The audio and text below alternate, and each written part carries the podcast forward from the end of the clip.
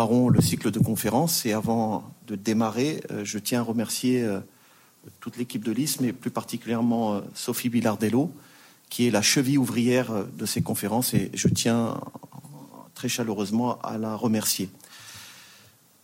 Aujourd'hui, j'ai le plaisir d'introduire ce cycle de conférences consacré à la médecine, l'islam et au monde musulman. Et le titre a, toute son importance et vous remarquerez que euh, le pluriel, euh, le fait de décliner l'expression plurielle a un sens puisqu'il s'agit d'interroger et de prendre en compte la pluralité intrinsèque des mondes musulmans qui ne se restreignent pas, comme vous l'aurez compris, simplement à l'arabité ou au monde arabe. Cette première conférence euh, que nous aurons le plaisir d'écouter grâce à Françoise Michaud a pour titre De la médecine grecque à la médecine arabe. Françoise Michaud, qui nous fait l'honneur d'être présente aujourd'hui, euh, est professeure émérite d'histoire médiévale des pays d'islam à l'université Panthéon-Sorbonne, Paris 1. Elle est également membre de l'UMR Orient-Méditerranée, dont elle a dirigé le laboratoire Islam médiéval. Ses recherches portent sur l'histoire religieuse, sociale et culturelle du Proche-Orient, 8e XIIIe siècle. Et je donnerai simplement que quelques références bibliographiques. Elle m'en excusera, puisque son, je dirais, sa production est, étoffée, très dense et euh, particulièrement intéressante. Ces quelques références sont, avec Daniel Jacquard, la médecine arabe et l'Occident médiéval, et ça entre directement en écho avec, euh, merci beaucoup, en écho avec euh, la thématique ce cycle de conférences qui est apparu en 90 à Maisonneuve et La Rose, mais qui a été réimprimé en 1996. Elle est également l'auteur, euh, avec un E, c'est important, on ne l'entend pas, mais je l'indique, euh, plusieurs articles dans la catalogue de l'exposition La médecine au temps des califes, à l'ombre d'Avicenne de Lima, paru en 96, dont les hôpitaux dans les pays d'islam, enseignement et contrôle de la pratique médicale. Donc vous remarquerez là aussi euh, toute la raison d'être de la présence de Françoise Michaud. Je ne tarde pas, une fois de plus, je m'excuse puisque une bibliographie très importante et elle aura sans doute l'occasion de nous en parler. Merci beaucoup, euh, Françoise, pour euh, votre présence. Merci, euh, Alice, pour son accueil. De la médecine grecque à la médecine arabe. Commençons, si vous le voulez bien, par une histoire. Nous sommes en Syrie vers 1140, euh, au plus beau temps des États latins et des croisés. Or, voici qu'un médecin arabe chrétien est appelé auprès des Francs pour plusieurs consultations urgentes. À son retour chez les siens, il relate les scènes dont il avait été le témoin, inutile et désabusé. Et voici son récit. On a fait venir devant moi un chevalier pour un abcès qui lui avait, poussé, à la jambe, et pour une femme que rongeait une fièvre de consomption. J'ai appliqué au chevalier un petit cataplasme, son abcès s'est ouvert et a pris bonne tournure. Quant à la femme, je lui ai interdit certains aliments et je lui ai rafraîchi le tempérament. J'en étais là lorsque survint un médecin franc qui me dit Cet homme est incapable de les guérir. Puis, s'adressant au chevalier, Que préfères-tu lui demanda-t-il. Vivre avec une seule jambe ou mourir avec tes deux jambes? J'aime mieux, répondit le chevalier, vivre avec une seule jambe. Qu'on m'amène, dit alors le médecin franc, un chevalier robuste avec une hache tranchante. Chevalier et hache ne tardèrent pas à apparaître. J'assistais à la scène. Le médecin étendit la jambe du patient sur un billot de bois, puis le chevalier asséna un coup violent, à la suite duquel la moelle de la jambe s'écoula, et le chevalier expira sur l'heure. Quant à la femme, le médecin l'examina et dit C'est là une femme dans la tête de laquelle est un Satan, dont elle est possédée. Rasez-lui les cheveux. On accomplit sa prescription et elle se remit à manger, comme ses compatriotes, de l'ail et de la moutarde. Sa consomption empira. Le médecin dit alors c'est que le Satan lui a pénétré dans la tête. Saisissant le rasoir, le médecin lui fendit la tête en forme de croix et lui écorcha la peau dans les milieux si profondément que les eaux furent mises à découvert. Il frotta ensuite la tête avec du sel. La femme expira aussi sur l'heure. Après avoir demandé si mes services étaient encore requis, et après avoir obtenu une réponse négative, je revins, ayant appris à connaître de leur médecine ce que jusque-là j'ignorais. En ce sens, l'histoire est banale. Elle raconte la concurrence entre deux praticiens appelés au chevet des mêmes malades et en désaccord sur la thérapeutique à appliquer. Mais de ces deux médecins, l'un est arabe, l'autre est franc, et l'histoire devient alors moins banale, car elle révèle la distance entre deux médecines. D'un côté, une médecine franque, au diagnostic peu sûr et au traitement expéditif, et de l'autre, une médecine arabe, forte de ses savoirs, venus de la médecine grecque et de sa richesse thérapeutique. Médecine arabe, une définition ou plutôt une explication s'impose. Tout comme nous désignons par médecine grecque l'ensemble des connaissances euh, pratiques et théoriques médicales consignées dans des ouvrages rédigés en langue grecque, de même, nous désignons par médecine arabe l'ensemble des connaissances et pratiques médicales consignées dans des ouvrages rédigés en langue arabe, dans un monde qui, comme vous le voyez sur cette carte, s'étendait du 8e au 13e siècle, de l'Iran à l'Espagne, et un monde où l'arabe était la principale langue de science et de culture, et une langue utilisée par euh, les savants, quelle que soit leur appartenance confessionnelle. On a évoqué le récit d'un médecin arabe chrétien, quelle que soit leur appartenance confessionnelle ou quelle que soit leur origine ethnique. Et je n'en donnerai qu'un exemple, mais ô combien célèbre, celui d'Ibn Sina, connu en français sous le nom d'Avicenne, qui est un grand savant persan qui a connu une carrière mouvementée. Il est né à Bukhara, dans l'actuel Ouzbékistan. Il est mort près de Hamazan, euh, en Iran. Il n'a jamais quitté les régions euh, iranophones.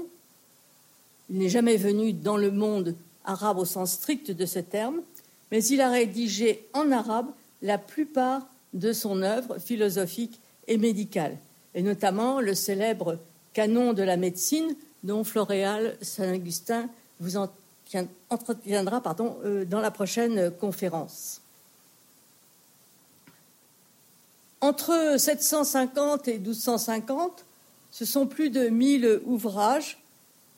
Donc pendant cinq siècles, ce sont plus d'un millier d'ouvrages qui ont été écrits en langue arabe et des ouvrages, de, mille ouvrages concernant la médecine, qui ont été écrits en langue arabe. Et ces ouvrages sont très euh, divers. C'est peut-être des grandes sommes médicales, comme le canon d'Avicenne déjà évoqué. Cela peut être des traités spécialisés consacrés à une maladie, par exemple la variole, on en reparlera, ou un sujet, comme par exemple les urines. Cela peut être des manuels destinés aux étudiants et souvent présentés soit sous la forme de catéchisme, questions-réponses, soit sous forme de tableaux, nous en enverrons tout à l'heure. Ce sont encore des ouvrages de pharmacopée, des traités d'hygiène et de diététique, sans oublier bien évidemment les très nombreux commentaires d'œuvres euh, grecques mais aussi des commentaires d'œuvres arabes, par exemple plusieurs commentaires du canon d'Avicenne. Les premiers traités médicaux rédigés en langue arabe apparaissent à la fin du 8e siècle, en même temps que s'effectuent les premières traductions du grec en arabe, les premières euh, traductions de traités médicaux grecs en arabe. Ces premiers travaux médicaux qu'il s'agisse donc de traduction de traités grecs ou qu'il s'agisse de la rédaction des premiers traités arabes originaux, ces premiers travaux médicaux en langue arabe sont le fait de savants chrétiens, pour la plupart, et plus précisément de chrétiens de langue et de culture syriaque, qui poursuivent une vie culturelle qui euh, s'était déployé dans le milieu syriaque, disons le, actuellement la Haute-Mésopotamie, enfin correspondant euh, au territoire actuel de Syrie, de Haute-Mésopotamie, voire et d'Irak. Et pour ne citer que ce nom le plus important, qui vous apparaît sur la diapositive, Runayn ibn Israq. Runayn ibn Israq est un médecin arabe de langue et de culture euh, syriaque, mais il vit euh, en Irak et il parle et écrit en arabe. Ici, je vous ai mis une, image qui représente, disons, un, texte en langue syriaque. Runayn servit au IXe siècle les califes abbassides de Bagdad et il fut l'un des principaux traducteurs qui fit connaître au monde arabe l'œuvre magistrale de Galien. Galien, ce grand euh, médecin euh, de l'Antiquité, ce grand médecin grec qui était né à Pergame en 129, qui est venu à Rome où il a servi euh, plusieurs empereurs et où il mourut en 216. Galien est le principal auteur hein, d'ouvrages médicaux de l'Antiquité grecque. Or, Runaïn, c'est le même hein, que Ibn Israq, nous a laissé, entre autres œuvres, un petit traité dans lequel il euh, expose de manière extrêmement rigoureuse et euh, la bibliographie de Galien. Il connaît 129 euh, ouvrages de Galien dont il présente très succinctement le contenu. Et ce qui m'intéresse surtout ici, c'est qu'il expose les différentes versions faites en syriaque et en grec des traités de Galien. Comme vous le voyez sur ce schéma, donc établi à partir des renseignements fournis par euh, Runain lui-même, comme vous le voyez sur, euh, son, euh, sur ce schéma, les traités de Galien ont été traduits d'abord en syriaque, principalement au VIe siècle. En effet, et ensuite, pardon, au 8e, 9e siècle, donc à l'époque islamique. Précisons, à partir du 4e siècle, une importante vie religieuse et culturelle s'était développée dans les villes et les monastères de Syrie, cet espace syriaque que j'ai fait tout à l'heure, Syrie, Haute-Mésopotamie et Irak. Et euh, dans cet espace, c'était le syriaque qui était la langue culturelle. Donc des ouvrages de philosophie et de médecine ont été traduits du, grec en syriaque tout au long du 6e, 7e, 8e, 9e siècle. C'est intéressant de souligner que cette vie culturelle ne fut pas interrompue par la conquête arabe, même si sur ce schéma, j'ai séparé les versions syriaques du 6e siècle, donc antérieures à la conquête arabe, et les versions syriaques des 8e, 9e siècles, donc postérieure à la conquête arabe. Ensuite, Runaïn a fait lui-même de nouvelles versions en syriaque parce qu'il estimait les précédentes, c'est ce qui est en vert sur le schéma, parce qu'il estimait les précédentes de qualité médiocre. Et il tenait à fixer un vocabulaire scientifique rigoureux. Et certains de 43 des traités de Galien qui n'avaient pas encore été traduits en syriaque l'ont été par euh, Runaïn lui-même. Et Runaïn préférait traduire en syriaque, même s'il possédait parfaitement la langue arabe, et il laissait volontiers à ses disciples le soin de passer du syriaque à l'arabe, même comme vous le voyez, puisque 49 versions ont été effectuées à partir des versions syriaques par euh, ses disciples. Comme vous le voyez sur ce schéma, il y eut donc très peu de, traités de Galien qui fut traduit directement du grec euh, à l'arabe. Grâce à ce grand mouvement de traduction, donc du grec en arabe, et le plus souvent, en ce qui concerne du moins les traités médicaux, par l'intermédiaire du syriaque, les traités de Galien, mais aussi de bien d'autres médecins grecs, comme Hippocrate notamment, ainsi que leurs commentateurs et compilateurs euh, de la basse antiquité, notamment d'Alexandrie. Donc toutes ces œuvres grecques furent largement connues, diffusées, commentées et discutées par euh, les savants arabes. De la diffusion de ces versions arabes euh, de la diffusion de ces versions arabes de traités médicaux grecs, je voudrais vous donner un exemple. L'exemple que vous voyez sur cette diapositive, c'est celui de la page de la première page d'un manuscrit qui est conservé à la Bibliothèque nationale de France et qui est la traduction par Hunaïd ibn Israq, qui nous est maintenant un peu connu, d'un traité de Galien euh, sur les sectes médicales à l'usage des étudiants. Il s'agit d'un petit ouvrage d'introduction à la médecine où, son, où Galien expose les différentes écoles médicales. Ce traité, je viens de le dire, a été traduit en arabe à partir d'une version grecque par Hunayn ibn Israq. Mais ce qui m'intéresse ici, c'est de voir sur ce premier feuillet les marques de possession. C'est-à-dire, euh, un possesseur de ce manuscrit, comme on faisait autrefois, vous savez, les ex-libris sur la première page d'un livre, possesseur du manuscrit écrit euh, voilà, que ce, livre est à moi, ou j'ai lu ce livre. Et l'ex-libris, enfin, si on peut parler ainsi, que j'ai euh, entouré de, en verre, est euh, de la main d'Ibn Sina. Ce grand, ce Davicenne est daté de 470 de l'Égir, c'est-à-dire 1016-1017. Et de l'autre côté, vous avez une autre barque de possession qui est celle d'un certain Bourtichou al-Masiri. Al-Masiri, cela veut dire le chrétien. Il s'agit donc d'un médecin chrétien que l'on connaît par ailleurs, puisqu'il est exercé à l'hôpital al-Mansouri du Caire. J'avoue que la première fois que j'ai vu ce manuscrit, bon, j'en étais très ému. Pensez, un manuscrit qui recopie une traduction de, euh, faite par Hunayn et dont, on sait que Avicenne l'a touché, lu, on peut l'imaginer, et que quelques siècles plus tard, par une histoire qui nous est inconnue, ce manuscrit est arrivé au Caire et a été euh, lu par euh, un médecin chrétien qui exerçait dans le grand hôpital Mansouri. Et je pense que la première page de ce manuscrit atteste mieux qu'un long discours ce que je disais à l'instant, à savoir que la médecine arabe fut le fait de médecins de différentes religions et de différentes appartenances géographique. Ainsi euh, naquit la médecine arabe, qui est une médecine d'abord largement héritière de la science grecque, de la science grecque qui repose sur la conception aristotélicienne du monde. Conception aristotélicienne du monde, illustrée par ce schéma, selon laquelle toutes les humeurs terrestres dérivent de quatre éléments sont au centre du schéma, la terre, le feu, l'air et l'eau,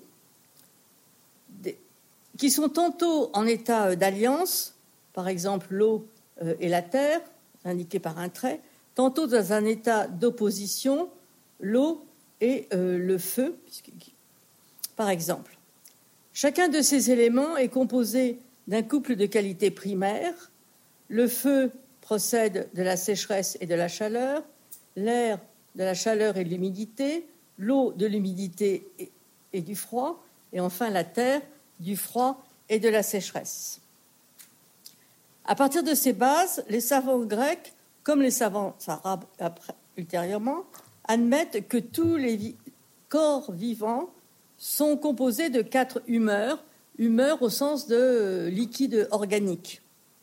Comme vous le voyez, hein, le sang qui dérive de l'air et qui est par conséquent chaud et humide.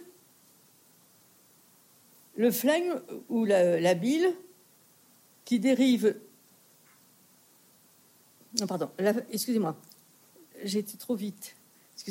Le flegme qui dérive de l'eau et qui par conséquent est humide et froid. L'atrabile qui dérive de la terre et qui par conséquent est froide et sèche. Et enfin, la bile qui dérive du feu et qui par conséquent est sèche et chaude. Ces quatre humeurs constituent donc les matériaux du corps. Et chaque partie du corps est euh, dotée d'une complexion propre selon la, disons, l'humeur qui domine. Par exemple, le cerveau est froid et humide, alors que le cœur est chaud et sec. Et dans chaque individu, l'une de ces humeurs euh, domine, ce qui détermine son tempérament propre, c'est ce qui est écrit euh, autour du cercle. Par exemple, un tempérament euh, bilieux dans lequel domine la bile. Et l'on remarquera hein, que ce vocabulaire a traversé les siècles et les pays, puisque je ne peux vous inviter ce soir qu'à ne pas vous faire de bile. Chaque partie du corps, ou chaque organe en d'autres termes, a une configuration propre et c'est euh, le souffle qui donne aux organes mouvement et vie. Et le souffle, comme vous le voyez sur le schéma à gauche, se répartit en trois souffles. Le souffle animal, qui a pour siège le cerveau et qui donne le mouvement aux organes par l'intermédiaire des nerfs. Le souffle vital, qui est situé dans le ventricule gauche du cœur et qui diffuse la vie aux organes par euh, la circulation sanguine dans les artères. Et enfin, le souffle naturel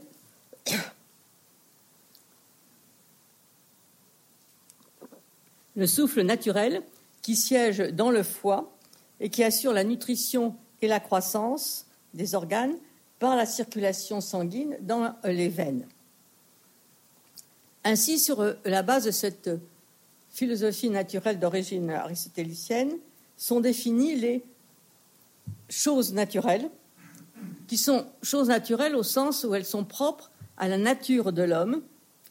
Et ces choses naturelles relèvent de ce que nous appellerions aujourd'hui euh, la physiologie et l'anatomie. Et ces choses naturelles sont au nombre de six que l'on vient d'évoquer, les éléments, les complexions issues des humeurs, les membres, les facultés, c'est-à-dire les forces provoquant euh, les mouvements, les opérations et enfin les souffles dont je viens de parler. Ces principes que j'ai exposés ici de manière rapide et très élémentaire ont été développés dans toute leur subtilité par les savants arabes qui se sont efforcés d'en préciser les fondements, d'en discuter les principes, voire d'en critiquer certaines affirmations, ou encore de tenter de mettre en accord Galien et Aristote lorsque ceux-ci différaient.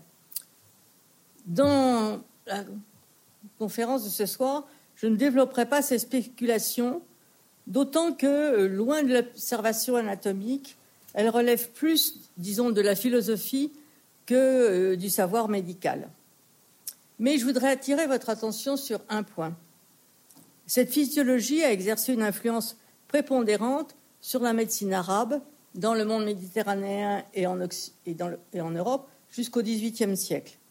Elle est certes totalement fausse, mais elle n'en fonde pas moins, et c'est le point sur lequel je voudrais attirer votre attention, elle n'en fonde pas moins la médecine comme science, au sens euh, qu'elle fonde une approche rationnelle, raisonnée de la maladie, et c'est ce qui lui a permis de remarquables avancées. Selon les, principes de cette philosophie naturelle, la bonne santé résulte du fait que les humeurs sont mélangées dans la bonne proportion dans chaque partie du corps et dans chaque individu. Une proportion qui est propre à chaque organe, mais aussi une proportion qui est propre à chaque individu. On a vu à l'instant qu'un individu, dans, où, par exemple, une, humeur euh, domine, euh, a un tempérament euh, propre, par exemple un tempérament sanguin. Mais cette complexion qui est propre à chaque organe et à chaque individu est aussi soumise à des variations selon la saison, selon la région habitée, selon l'âge de la vie. Et si cet équilibre est modifié pour une raison quelconque, si l'une ou l'autre de ces humeurs est en excès, l'équilibre est rompu. Et c'est alors que la maladie survient. La maladie a donc une cause. Une cause, c'est un déséquilibre momentanément momentané par rapport à l'équilibre initial. Et donc, cette modification de l'équilibre humoral provoque la maladie. Et le médecin doit trouver cette cause. Il doit trouver quel est ce déséquilibre. Et pour pouvoir ensuite agir efficacement, en d'autres termes, décider de la bonne thérapeutique. Et pour cela, il doit tenir compte de l'organe affecté, du tempérament de l'individu, du malade, mais aussi de ses habitudes alimentaires. Vous vous rappelez dans l'anecdote du début, hein, le médecin euh, arabe change le régime alimentaire de euh, la femme atteinte de consomption. Il doit aussi tenir compte de ses maladies antérieures. Et euh, une heureuse initiative thérapeutique racontée par un médecin de Ibn Boutlan, qui vivait à Bagdad au XIe siècle, montre bien comment euh, l'art de guérir euh, s'inscrivait dans ses euh, perspectives physiologiques et pathologiques. Et voici son exposé. La première fois, dit Ibn Boutlan, que j'eus l'idée de modifier le traitement de la paralysie fut lorsque cette maladie atteignit le cher Abu Ali Ben Zara. Celui-ci était un homme maigre, à l'esprit vif, sédentaire, passant son temps à étudier, à traduire, à écrire. Il aimait les mets épicés et piquants, les salaisons et les condiments à la moutarde. Vers la fin de sa vie, il travaillait à la rédaction d'un traité sur l'immortalité de l'âme auquel il avait réfléchi pendant des années. Il s'était également essayé au commerce avec le pays des Byzantins, mais il avait des ennemis parmi les marchands syriens. Ceux-ci l'avaient plusieurs fois desservi auprès du sultan et ses biens avaient été confisqués. En raison de toutes ces contrariétés, de l'échauffement de sa complexion originelle, des désordres dus à son alimentation, de l'effort pour réfléchir à son ouvrage, il fut atteint par une crise grave, aiguë d'hémiplégie. Du fait de sa science, il était tenu en grande estime. Aussi, des médecins notables vinrent auprès de lui. Tous s'employèrent à le soigner selon la méthode enseignée dans les livres des anciens, c'est-à-dire en administrant des, médicaments chauds, sous-entendu pour redonner, disons, de la chaleur à des organes qui avaient perdu de leur, euh, fonction. Euh, Mais, poursuit Ben Boutlan, je pris la parole pour m'opposer à ce qu'ils proposaient et leur signifier qu'ils étaient dans l'erreur. Car cette hémiplégie était survenue à une personne au tempérament chaud il fallait donc la traiter par des médicaments émollients. Ce que je fis, la maladie régressa et le médecin, et le malade recouvra la santé.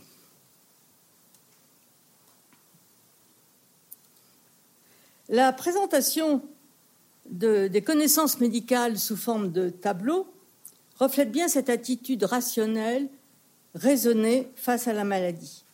Ainsi, ce manuel rédigé par Ibn Jazla, qui est un savant chrétien de, Bagdad qui se convertit à l'islam en 1074 et mourut en 1100, dans ce traité, Ibn Jazla traite des maladies au nombre de 353 sous forme de 44 tableaux.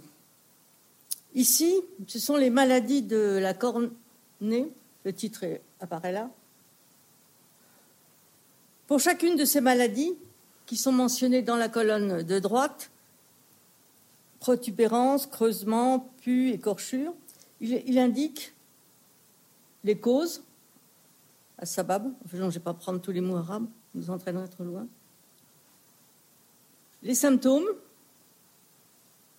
le traitement, vous voyez qu'il distingue deux traitements le traitement royal, qu'il appelle royal, Malaki, et le traitement facile.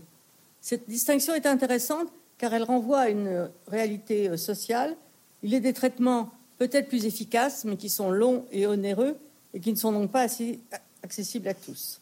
Et dans les dernières colonnes, à gauche sur l'image, euh, il euh, précise la fréquence de ces maladies selon, et on retrouve ce que je disais à l'instant, la complexion, l'âge, la saison et le lieu de résidence.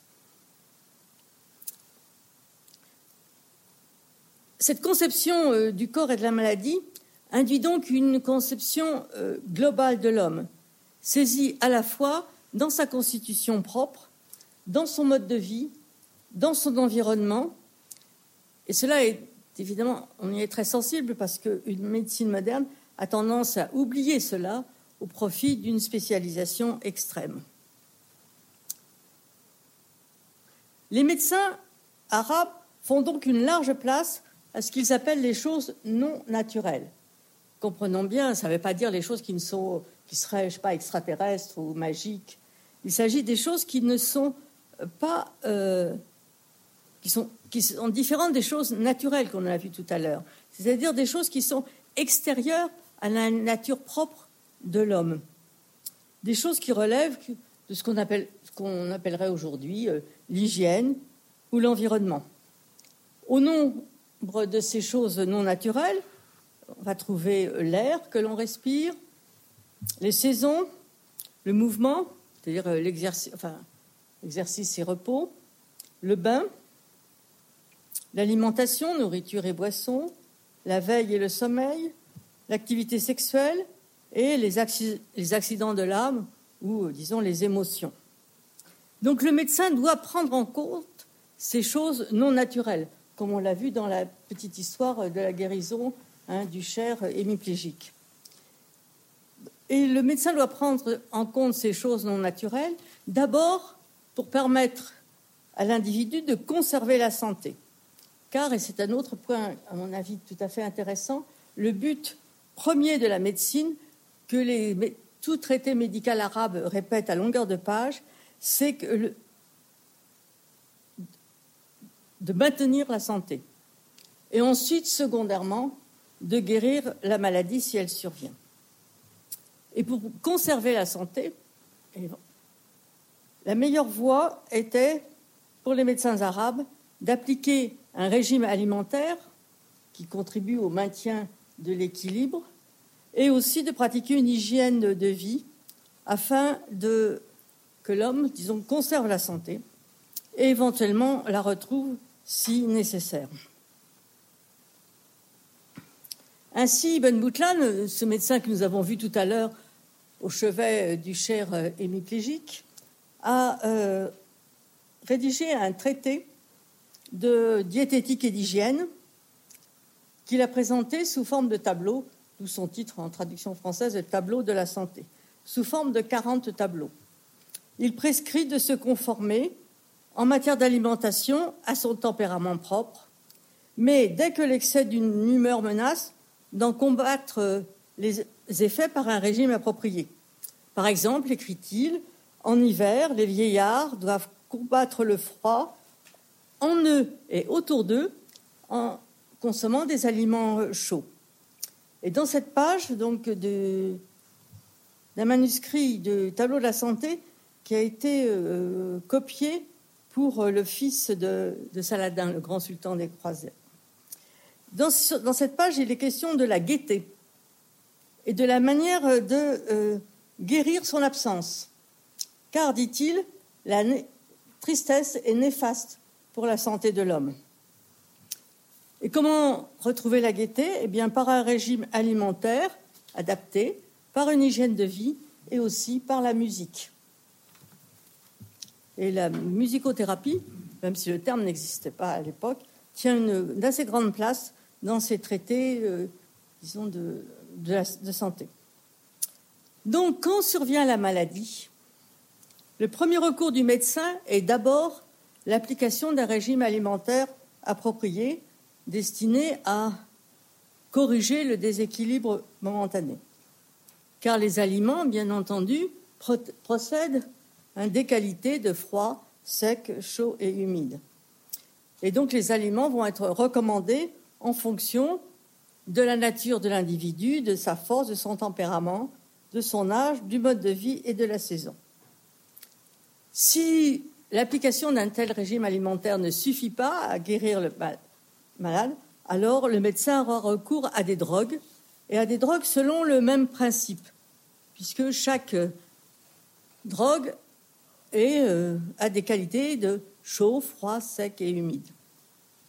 Et la pharmacologie a connu un développement particulièrement remarquable dans le monde arabe. Et l'Occident en a été très largement tributaire jusqu'au XVIIIe, XIXe siècle, jusqu'à l'introduction de médicaments d'origine chimique. Et c'est donc dans le choix d'une drogue, en fonction de la nature de la maladie, en fonction du tempérament du patient, que résidait l'art et le savoir du médecin. Et les traités sur les médicaments, simples ou composés, euh, pouvaient l'y aider. Je viens de dire médicaments simples ou composés, car euh, par médicaments simples, il convient d'entendre les produits hein, qu'offre la nature, principalement les plantes, mais aussi quelques éléments minéraux ou végétaux. Ainsi, le deuxième livre du canon d'Avicenne donne euh, la liste d'environ 760 euh, de ces ingrédients, mais je n'en dirai pas plus puisque Floréal Saint-Augustin vous en montrera dans la prochaine conférence toute la richesse.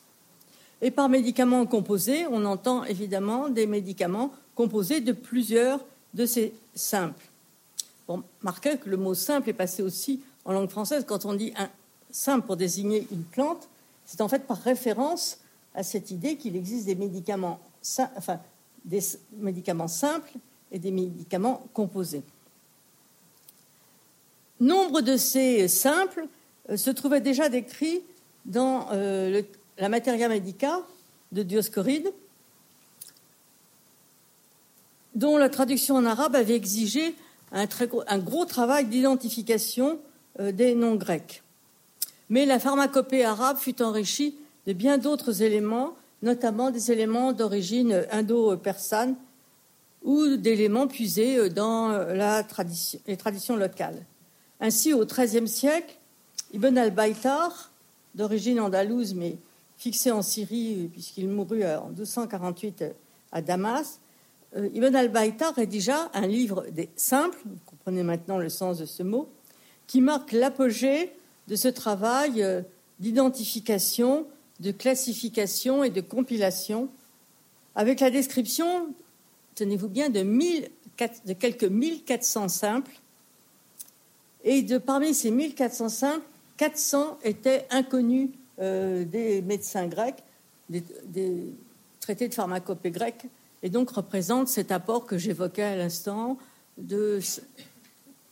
venu principalement du monde persan et il ne cite pas moins de 260 sources écrites hein, dans lesquelles il a puisé, mais auxquelles il ajoute ses propres observations de botanistes euh, herborisants dans les environs de Damas.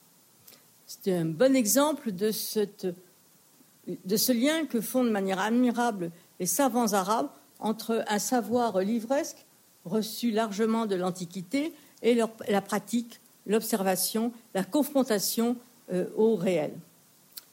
Ces médicaments simples entraient dans la composition des médicaments composés, dont de nombreux ouvrages indiquent les modalités de préparation, de conservation et d'utilisation.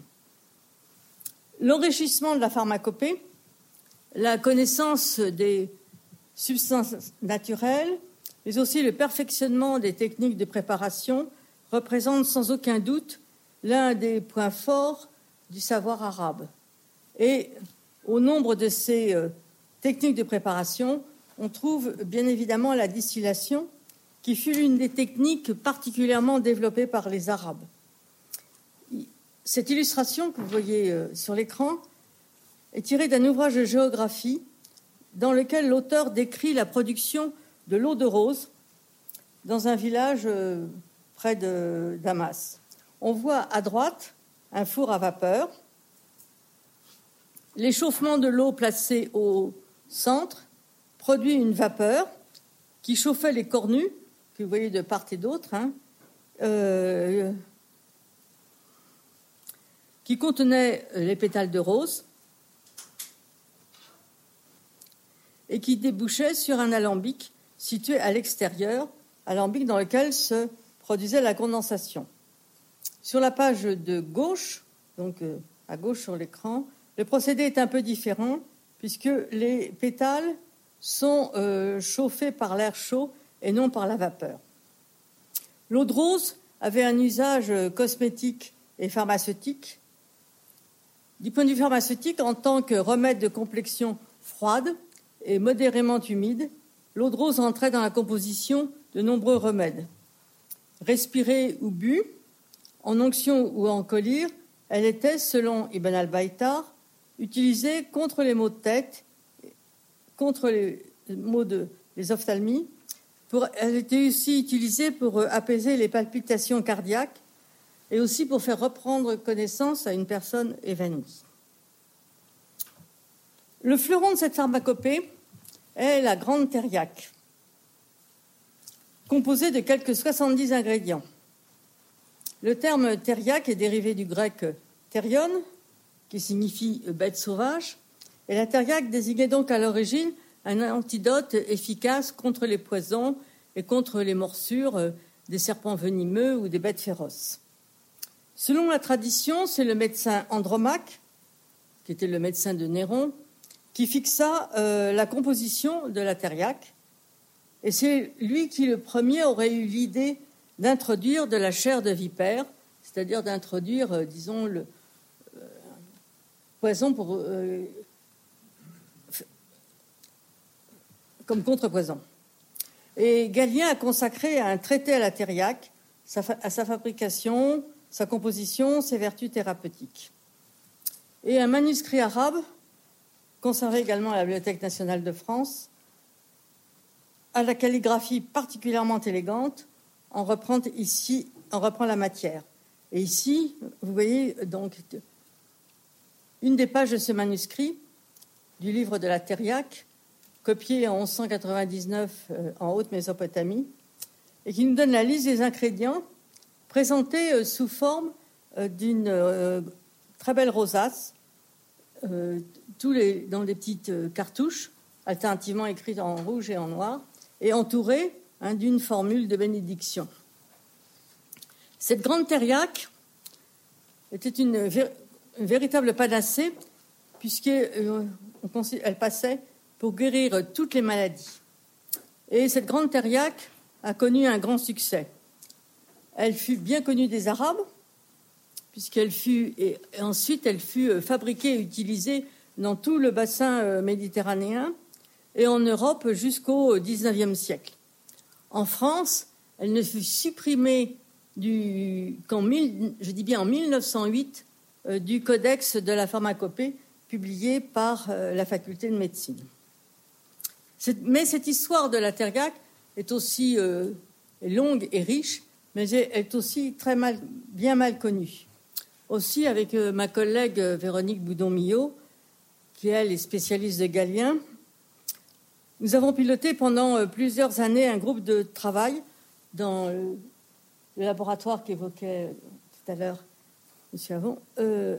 on a donc piloté un groupe de travail réunissant une vingtaine de spécialistes de l'histoire du savoir médical dans l'Antiquité, dans les mondes byzantin, syriaque et arabe, et aussi dans le monde occidental, médiéval et moderne. Ces recherches vont être bientôt publiées, comme vous le voyez sur l'image, et elles euh, montrent la très grande longévité de cette thériaque, près de deux millénaires, mais elle met aussi en lumière euh, les savoirs et les usages qui ont varié selon les temps et les lieux. Les euh, médecins arabes, pour revenir à notre propos, se sont efforcés d'identifier les ingrédients, d'améliorer et d'adapter la composition, et là encore, alliant euh, savoir théorique et expérience pratique. Ils ont discuté des bienfaits et des risques d'une utilisation euh, occasionnelle ou d'une utilisation régulière.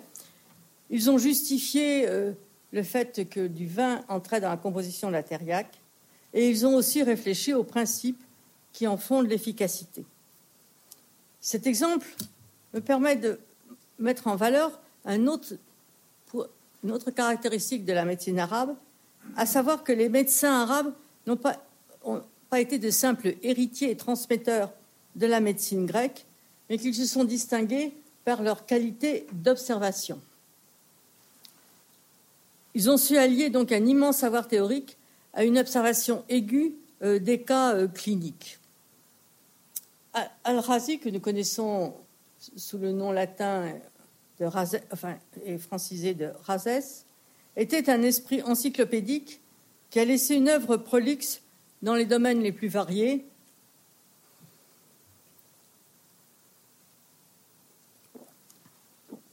Philosophie, mathématiques, astronomie, euh, alchimie, médecine. Pour m'en tenir à son œuvre médicale, il aurait rédigé quelques 61 ouvrages d'après euh, son euh, biographe. De cette immense œuvre, je retiendrai deux titres.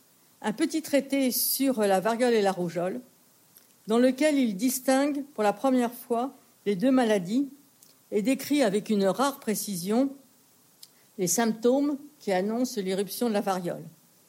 Cette, monographie occupe un rang important dans l'histoire de l'épidémiologie et elle était traduite en latin et en anglais au XVIIIe siècle et elle faisait encore euh, autorité à l'époque. Un autre ouvrage euh, d'Al-Razi, dont vous avez le nom sur la diapositive, le Kitab al-Hawi, occupe une place particulière. Le titre signifie le livre qui contient tout. Et pour chaque euh, sujet abordé, c'est-à-dire pour chaque maladie, le savant rapporte d'abord les opinions des anciens, des médecins grecs surtout, mais parfois aussi des médecins syriens, euh, euh, indiens ou euh, des médecins arabes qui l'ont précédé. Ensuite, il complète ces informations et les critique avec ses propres remarques. Par exemple, à propos de la plaie des artères, il répond aux hésitations des anciens pour savoir si la cicatrisation est possible, et il y répond par le récit détaillé du traitement qu'il a pratiqué lui-même et avec succès. Ou, autre exemple, à propos des ulcères de l'estomac, il n'hésite pas à écrire que les éléments de diagnostic énoncés par Galien sont erronés et il les corrige d'après ses propres observations. Cette large place faite à l'observation et à la pratique a permis des avancées significatives dans nombre de domaines et je prendrai juste ici et rapidement l'exemple de l'ophtalmologie. Dans ce domaine, celui de l'ophtalmologie, les Arabes ont acquis une remarquable expérience, sans doute parce que les maladies euh, des yeux étaient assez répandues dans, euh, en Orient. L'étude de la physiologie de l'œil va d'ailleurs de pair avec les grands progrès réalisés dans le domaine de, l'optique. Et ici, vous avez une page euh, d'un ouvrage le livre des questions sur l'œil, écrit par Runayn ibn Israq. Runayn, celui-là même dont on a vu l'œuvre de traduction du grec en syriaque et en arabe, a été, je vous l'ai dit, aussi un auteur prolixe, et notamment on lui doit donc cet ouvrage sur les maladies de euh, l'œil. Et les différentes membranes et humeurs de l'œil ont, explique l'auteur, une fonction propre, tout en euh, concourant à servir le cristallin, qui est considéré comme l'organe central de la vision, et non comme une lentille optique assurant le passage des rayons lumineux. Il s'agit là, bien entendu, d'une erreur fondamentale, mais cette erreur fondamentale n'a pas empêché de prescrire avec efficacité de nombreux collyres contre euh, les infections et aussi de pratiquer euh, l'opération de la cataracte par euh, abaissement du cristallin et souvent avec un grand succès ce qui me conduit à dire quelques mots de la chirurgie. La chirurgie est souvent citée comme un des titres de gloire de la médecine arabe. Je n'en suis pas certaine. Parce que dans la pratique thérapeutique, pour les médecins arabes, la chirurgie ne joue qu'un rôle second après le recours euh, à un régime, après le recours euh, à des drogues.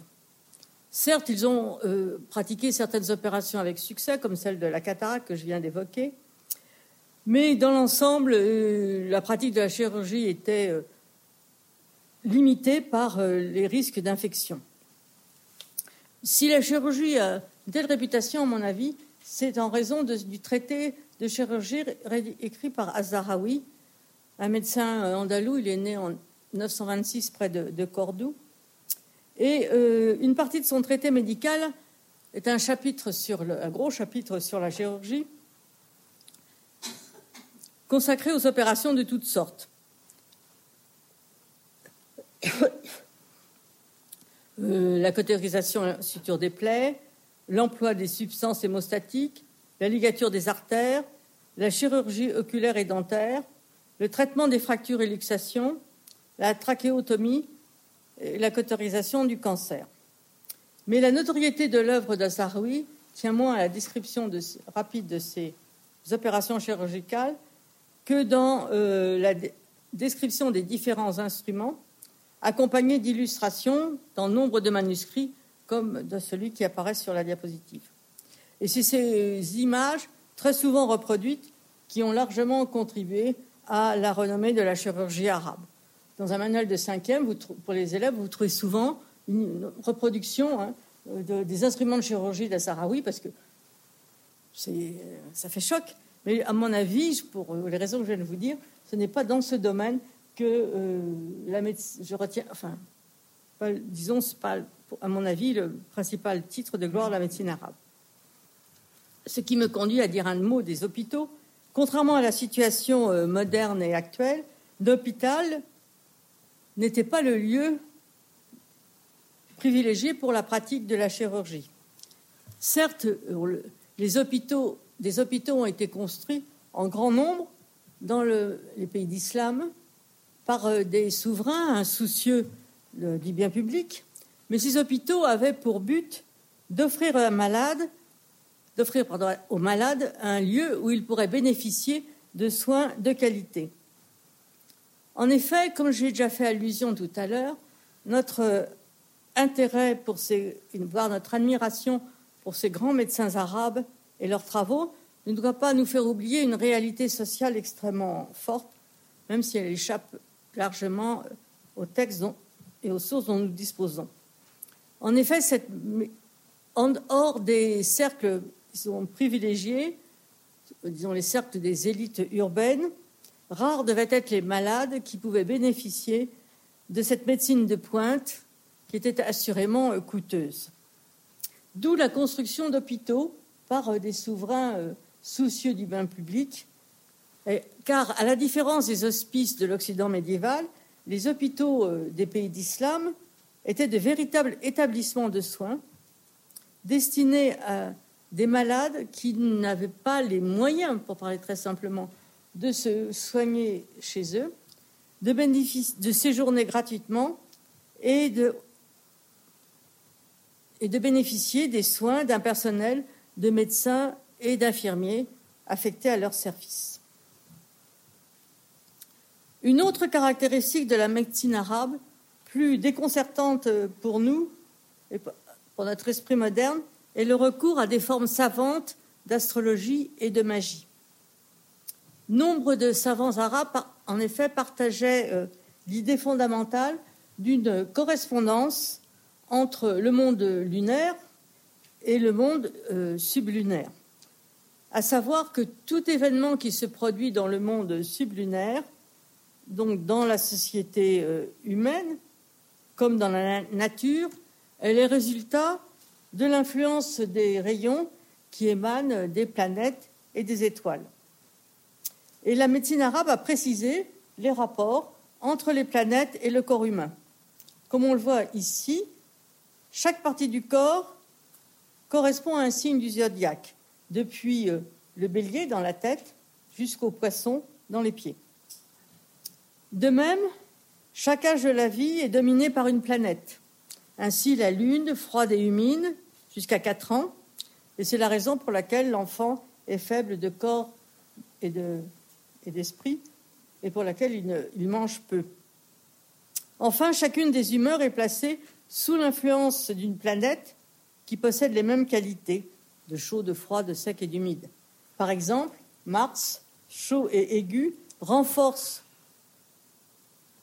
euh, renforce l'action des légumes piquants, comme le poivre et l'oignon. Et donc, c'est au mois de mars que euh, manger ces légumes sera, euh, aura plus, plus d'effet. Le médecin doit donc prendre en compte ces éléments euh, astrologiques pour déterminer les causes d'un certain nombre de maladies. Par, par exemple, Saturne, qui est une planète froide et sèche, favorise la lèpre, la folie et les maladies des pieds. Et surtout, le médecin devra tenir compte de ces éléments astrologiques pour déterminer euh, les périodes favorables pour chaque type de traitement. Par exemple, faire une opération en conjonction avec la planète et le signe du zodiaque régissant la partie du corps euh, correspondant. D'où la rédaction euh, d'Almana, comme celui qui vous est présenté ici, où sont précisées quelles sont les périodes fastes ou néfastes pour euh, un certain nombre, disons, d'opérations, ou aussi pour préciser, donner des conseils euh, diététiques selon euh, la période. Alors, cette astrologie médicale nous paraît assez peut-être étrange, mais à mon avis, elle reste du, du ressort d'une approche savante du corps et de la maladie si on, entend par là une approche qui relève d'une réflexion rationnelle sur l'homme euh, et l'univers. Cette médecine dont je viens d'exposer euh, quelques traits principaux nous est connue par de nombreux traités et c'est une médecine donc savante qui, comme la médecine grecque, rejette toute attitude euh, providentialiste, magique ou purement empiriste. Aussi convient-il de distinguer cette médecine arabe savante de la médecine traditionnelle, particulièrement répandue dans les couches populaires. Cette médecine traditionnelle, encore pratiquée aujourd'hui dans les milieux populaires, fait un large usage des plantes, mais aussi des talismans et des pratiques magiques, dont je ne dirai rien puisque euh, Plusieurs conférenciers vous en tiendront, notamment euh, Jean-Charles Coulon. Mais euh, la ligne de partage entre la médecine savante et les pratiques populaires n'est pas toujours nette, surtout dans les derniers siècles du Moyen Âge, disons au-delà du XIIIe siècle, lorsque les traités médicaux délaissent euh, les connaissances et les réflexions théoriques pour ne plus offrir qu'un arsenal thérapeutique puiser à des sources diverses. Et parmi ces sources, ce que l'on appelle la médecine du prophète, point par lequel je terminerai cette conférence. par médecine du prophète, il me semble qu'il est important de distinguer les traditions prophétiques et les ouvrages intitulés Médecine du prophète. Parce que franchement, sur ce point, on lit beaucoup d'affirmations erronées. Donc distinguons les traditions du prophète et les ouvrages intitulés Médecine du prophète. Alors, les traditions du prophète d'abord. Vous savez sans doute, pour être des fidèles de l'isme, qu'à côté du Coran, l'autre source hein, de l'islam comme religion est euh, la tradition musulmane, c'est-à-dire l'ensemble des hadiths ou euh, traditions rapportés au prophète Mohammed, donc des propos que le, prophète aurait euh, tenus et que la tradition a transmis. Au IXe siècle, des recueils de hadiths ont été euh, compilés, notamment par le savant Al-Bukhari, dont vous avez le nom au tableau.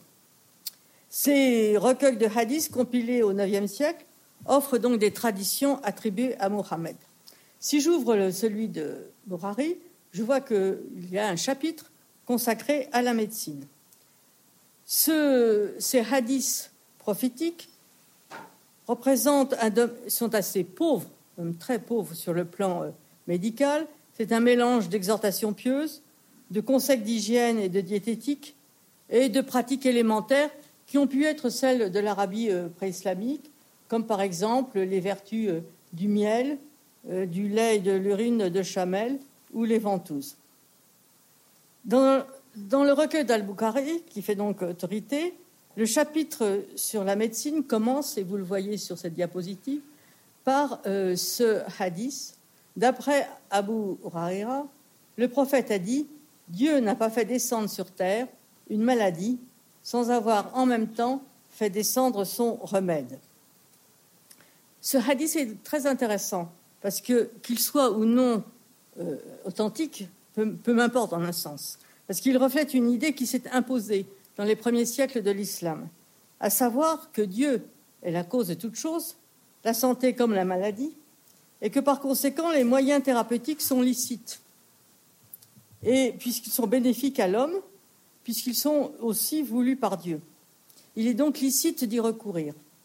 Et ce hadith n'est pas banal, parce qu'en fait, il, euh, affirme une position médiane dans un monde musulman qui a dû être traversé par des débats, à savoir est-ce que utiliser la tradition médicale grecque était licite alors qu'elle était extérieure à l'islam? Eh bien oui. Et, en même, aussi l'autre attitude est une attitude providentialiste, notamment de certains esprits, on va dire, mystiques, qui disaient on s'en remet à Dieu et donc si Dieu veut qu'on guérisse, on, on guérira et on ne se soigne pas. Donc position médiane, hein, accepter la médecine grecque et en même temps euh, et euh, refuser, disons, euh, la, passivité face à la maladie. Le deuxième hadith que j'ai mis au tableau illustre ce que je disais tout à l'heure. La guérison s'obtient par trois choses l'incision de la lancette, la boisson du miel ou les pointes de feu. J'ai interdit les pointes de feu à mon peuple. Vous voyez que c'est un arsenal thérapeutique extrêmement limité. Et enfin, un conseil d'hygiène et de bon sens. Lorsque vous apprenez que la peste existe dans un pays, n'y allez pas, mais si elle éclate dans le pays où vous êtes, ne quittez point ce pays. Voilà pour les traditions prophétiques. Tradition prophétique que je distingue des ouvrages intitulés La médecine du prophète. En effet, à partir du Xe siècle, sont apparus des ouvrages intitulés La médecine du prophète, prophète qui mélangent d'une manière non raisonnée, sans aucune réflexion scientifique, des hadiths prophétiques comme ceux qu'on vient de voir, des indications thérapeutiques qui sont rapportées à des médecins grecs, par exemple puisées chez Hippocrate ou Galien, ou rapportées à des médecins arabes comme Avicenne, mais aussi on y trouve des pratiques médicales puisées à des sources extrêmement diverses, notamment des pratiques populaires. Ces ouvrages ont connu un grand succès. Le plus célèbre est celui d'As-Suyuti, qui est largement diffusé et qui encore aujourd'hui se trouve très facilement en librairie. Écoutez, franchement, pour préparer cette conférence, j'ai cliqué hier la, la, médecine du prophète et j'avais 25 euh, euh, propositions d'achat euh, du livre en français d'Asuyuti, hein, qui est un livre qui est, voilà, qui est très diffusé. Et quand vous dites, et sans se rendre compte que sous le terme de la médecine du prophète, on trouve des indications, disons, thérapeutiques d'origine extrêmement diverses. Je me souviens avoir discuté avec euh, un ami musulman à qui je disais écoute, la tradition du prophète, le prophète, il n'a quand même pas pu. Ça, était à Hippocrate et Galien dans, chez Souyuti. Oh, parce que Mohamed, il devait connaître Galien. Bon, D'accord. Bon, là, on, on, est perdu, quoi.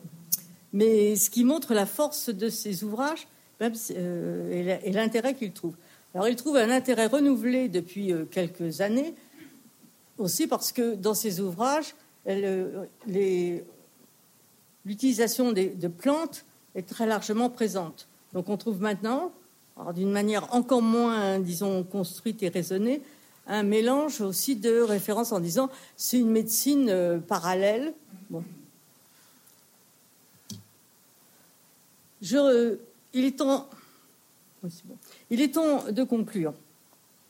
Certes, euh, les présupposés et les méthodes ont considérablement changé à l'époque moderne, mais l'effort de réflexion pour insérer la démarche du praticien dans un cadre de réflexion rationnelle et globale a largement contribué à la naissance d'une science de la médecine, une science de la médecine qui a été transmise à l'Occident par le biais des traductions, cette fois de l'arabe en latin et principalement dans euh, l'Espagne du XIIe siècle. Et cette science médicale est devenue en Occident une matière enseignée dans les universités et réservée à un corps de spécialistes. Mais le devenir de la médecine arabe en Occident serait l'objet d'une autre conférence. Je vous remercie pour votre attention.